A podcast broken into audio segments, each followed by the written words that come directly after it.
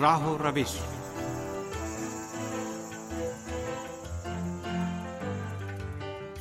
عزیز سامعین، پروگرام راہ و روش لے کر حاضر خدمت ہے۔ عباس سید کا سلام قبول فرمائیں۔ سامعین، آج کے پروگرام میں بانی انقلاب اسلامی حضرت امام خمینی رحمۃ اللہ علیہ کے جانشین، حضرت آیت اللہ سید علی خامنائی کی تیس سالہ بابصیرت اور حکیمانہ قیادت کے بارے میں گفتگو کریں گے۔ امید ہے ہمارا آج کا یہ پروگرام بھی آپ کو پسند آئے گا۔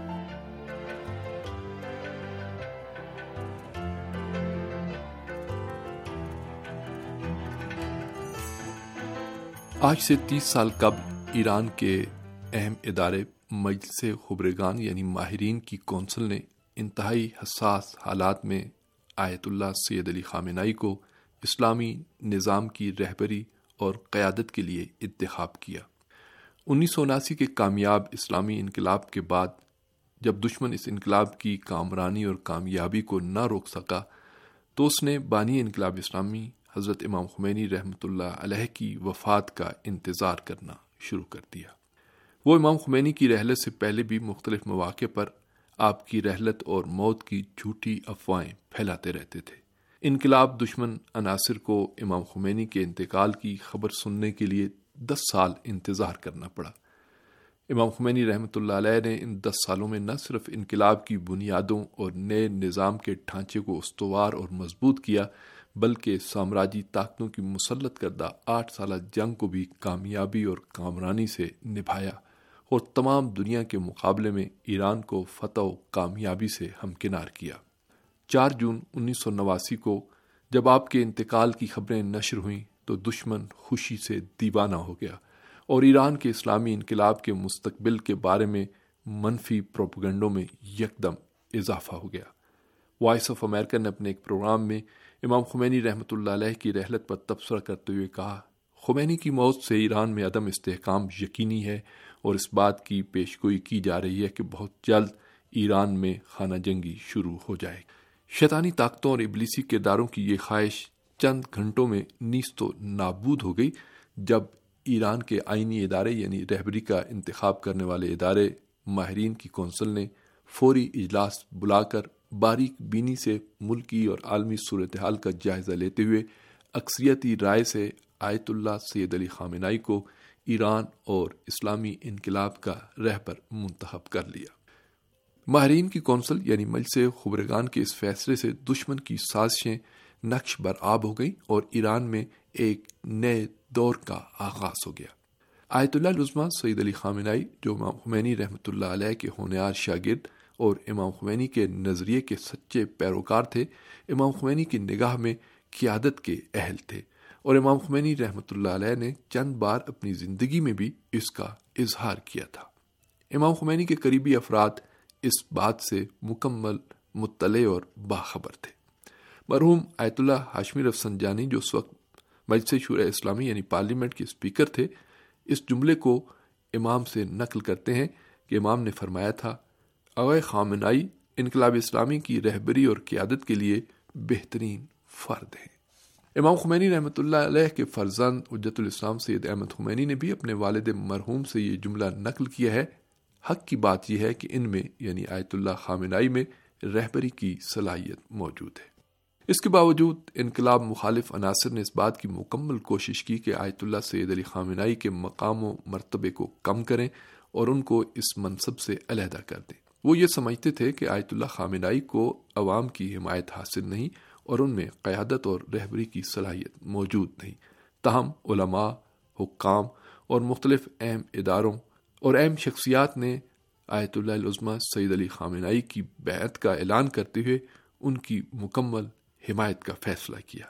ایران کے علماء اور مقتدر قوتوں نے آپ کو امام خمینی کا جانشین قبول کرتے ہوئے ان کا بھرپور ساتھ دینے کا اعلان کیا اور رہبر انقلاب اسلامی حضرت آیت اللہ نے بھی اپنی بصیرت دور اندیشی قائدانہ صلاحیتوں اور للہیت کی بنا پر اپنے انتخاب کو ہمیشہ درست ثابت کیا۔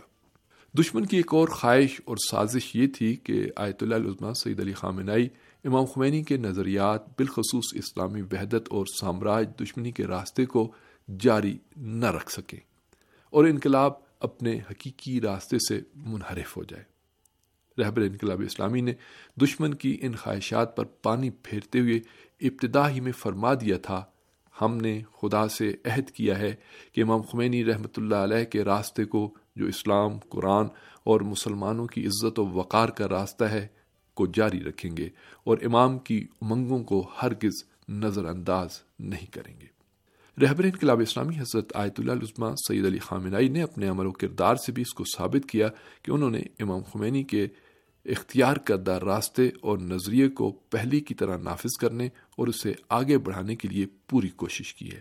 آپ کو اس مقصد میں نمایاں کامیابیاں بھی نصیب ہوئیں۔ رہبر انقلاب اسلامی کے اس عمل و کردار کی وجہ سے ان طاقتوں کو بری طرح ناکامی کا سامنا کرنا پڑا، جو امام خمینی رحمت اللہ علیہ کے بعد آنے والی تبدیلیوں سے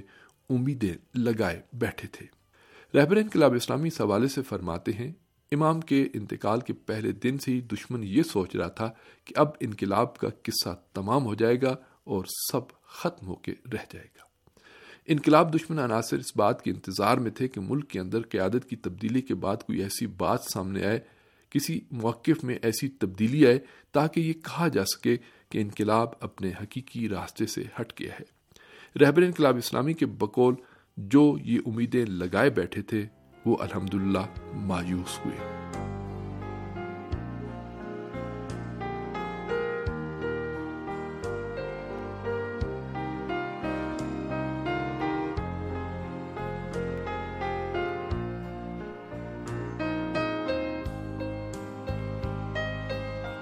غیر جانبدار افراد کا یہ تجزیہ ہے کہ آیت اللہ سید علی خامنائی نے نہ صرف امام خمینی رحمۃ اللہ علیہ کے راستے کو زندہ رکھا، بلکہ تمام تر مشکلات اور تقریبی عوامل کے باوجود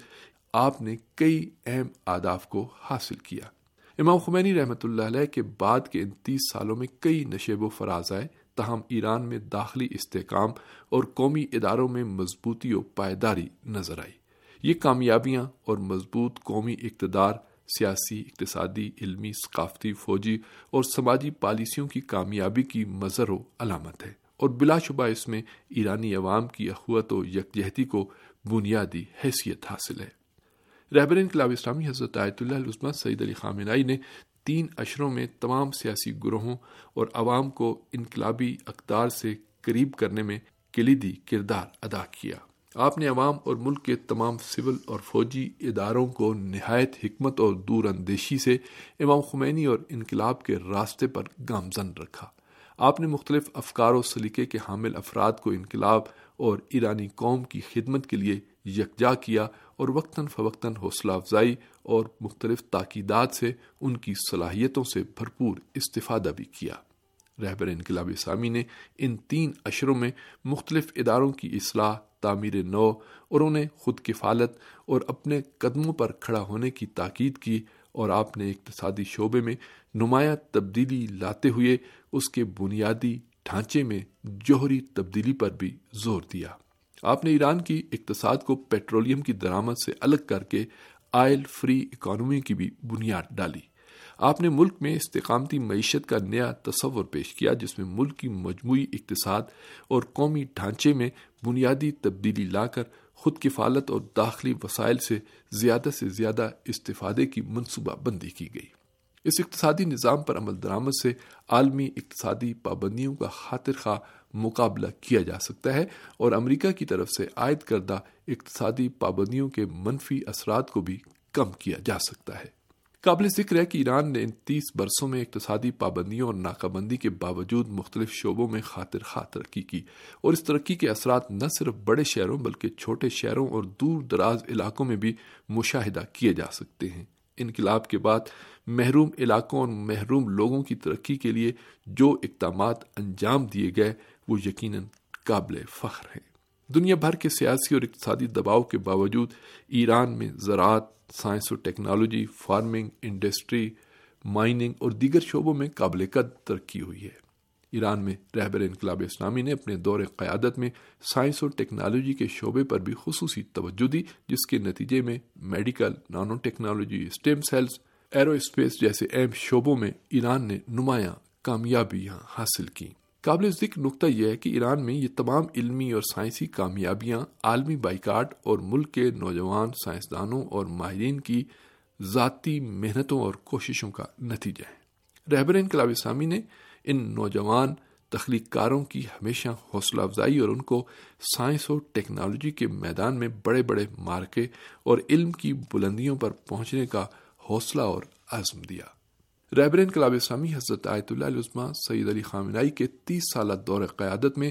داخلی اور خارجی حوالے سے کئی بڑے بڑے مسائل اور بحران سامنے آئے، لیکن آپ نے علم و حکمت، قوت و ارادے اور دور اندیشی سے ان تمام مسائل کو حل کیا اور خداوند عالم کی ذات پر بھروسہ کرتے ہوئے ملک کو بڑے بڑے بحرانوں سے، بڑی کامیابی سے باہر نکالا۔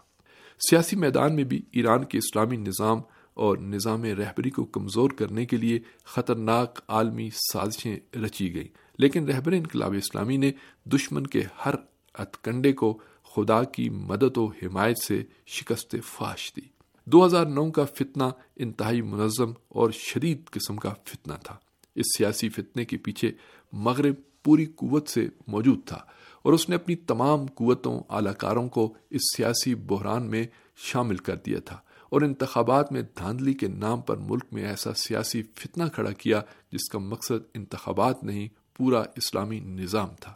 رہبر انقلاب اسلامی نے اس سازش کو شروع ہی سے پھانپ لیا تھا اور بلاخر آپ نے اپنی بہترین الہی حکمت عملی سے اس سازش اور فتنے کو ناکام بنا دیا اور سامراجی طاقت نے اپنے تمام تشہیراتی، اقتصادی اور سیاسی اور سماجی ہتھیاروں کے ساتھ بری طرح ناکامی سے دوچار ہوئیں۔ رہبر انقلاب اسلامی حضرت آیت اللہ علیہ سعید علی خامنائی کے فرامین کی روشنی میں گزشتہ تیس برسوں میں ایران کو فوجی حوالے سے کمزور کرنے اور انہیں جدید دفاعی ٹیکنالوجی سے محروم کرنے کے لیے مشرق و مغرب کی تمام طاقتوں نے ایڑی چوٹی کا زور لگایا، لیکن ایران کے خلاف اقتصادی اور فوجی پابندیاں ناکام ثابت ہوئیں اور ایران نے دفاعی صنعت میں اپنا لوہا منوا لیا۔ آج ایران کا دفاعی میزائل سسٹم نئے دور مار میزائل، جنگی آبدوزیں، ٹینک، جنگی جہاز، جدید ریڈار سسٹم، جدید ترین الیکٹرانک انسٹرومنٹس اور ہلکے اور بھاری ہتھیار دشمن کے دانت کھٹے کرنے کے لیے موجود ہیں۔ ایران نے ہارڈ وار اور سافٹ وار دونوں میں مقامی اور ملکی ماہرین کی مدد سے نمایاں ترقی کی۔ ایران دفاعی صنعت میں خود کفالت کے مقام پر فائز ہے۔ ایران نے دفاعی حوالے سے اپنے آپ کو اس مقام تک پہنچا دیا ہے کہ دشمن ایران کے خلاف کسی طرح کا فوجی اقدام کرنے سے پہلے کئی بار سوچنے پر مجبور ہوگا۔ سیاسی شعبے میں رہبر انقلاب اسلامی حضرت آیت اللہ العظمہ سعید علی خامنائی نے تین نکاتی ایجنڈے کو ہمیشہ اپنے سامنے رکھا اور ایرانی سیاستدانوں کو بھی اس پر کار بند رہنے کی تلقین کی۔ آپ عزت و وقار، حکمت اور مسلط کو اپنی سیاست کا نصب العین قرار دیتے ہیں۔ آپ نے ظالم کی مخالفت اور مظلوم کی حمایت کو بھی ہمیشہ اپنا سیاسی ہدف و مقصود قرار دیا۔ آپ نے ان اصولوں کو سامنے رکھتے ہوئے مظلوم فلسطینیوں کی ہمیشہ مدد و نصرت کی۔ آپ نے اسی اصول کے تحت یمن، لبنان، عراق، شام، افغانستان، بحرین اور دنیا کے دوسرے خطوں میں مظلوموں کی امداد کی اور ان کے لیے آواز اٹھائی۔ اور اسے ایران کی وزارت خارجہ کی ذمہ داری بھی قرار دیا۔ بہرحال گزشتہ تیس برسوں پر اگر سرسری نگاہ بھی ڈالی جائے تو واضح طور پر محسوس ہوتا ہے کہ رہبر انقلاب اسلامی حضرت آیت اللہ عظمہ سید علی خامنائی کی ہدایت و رہنمائی میں ایران کا اسلامی انقلاب امام خمینی رحمۃ اللہ علیہ کے خط اور راستے پر گامزن رہا اور آج ایران نے ایسے عالم میں انقلاب اسلامی کے چالیس سال مکمل کیے ہیں کہ ایران علاقے کی بڑی طاقتوں میں شمار ہوتا ہے۔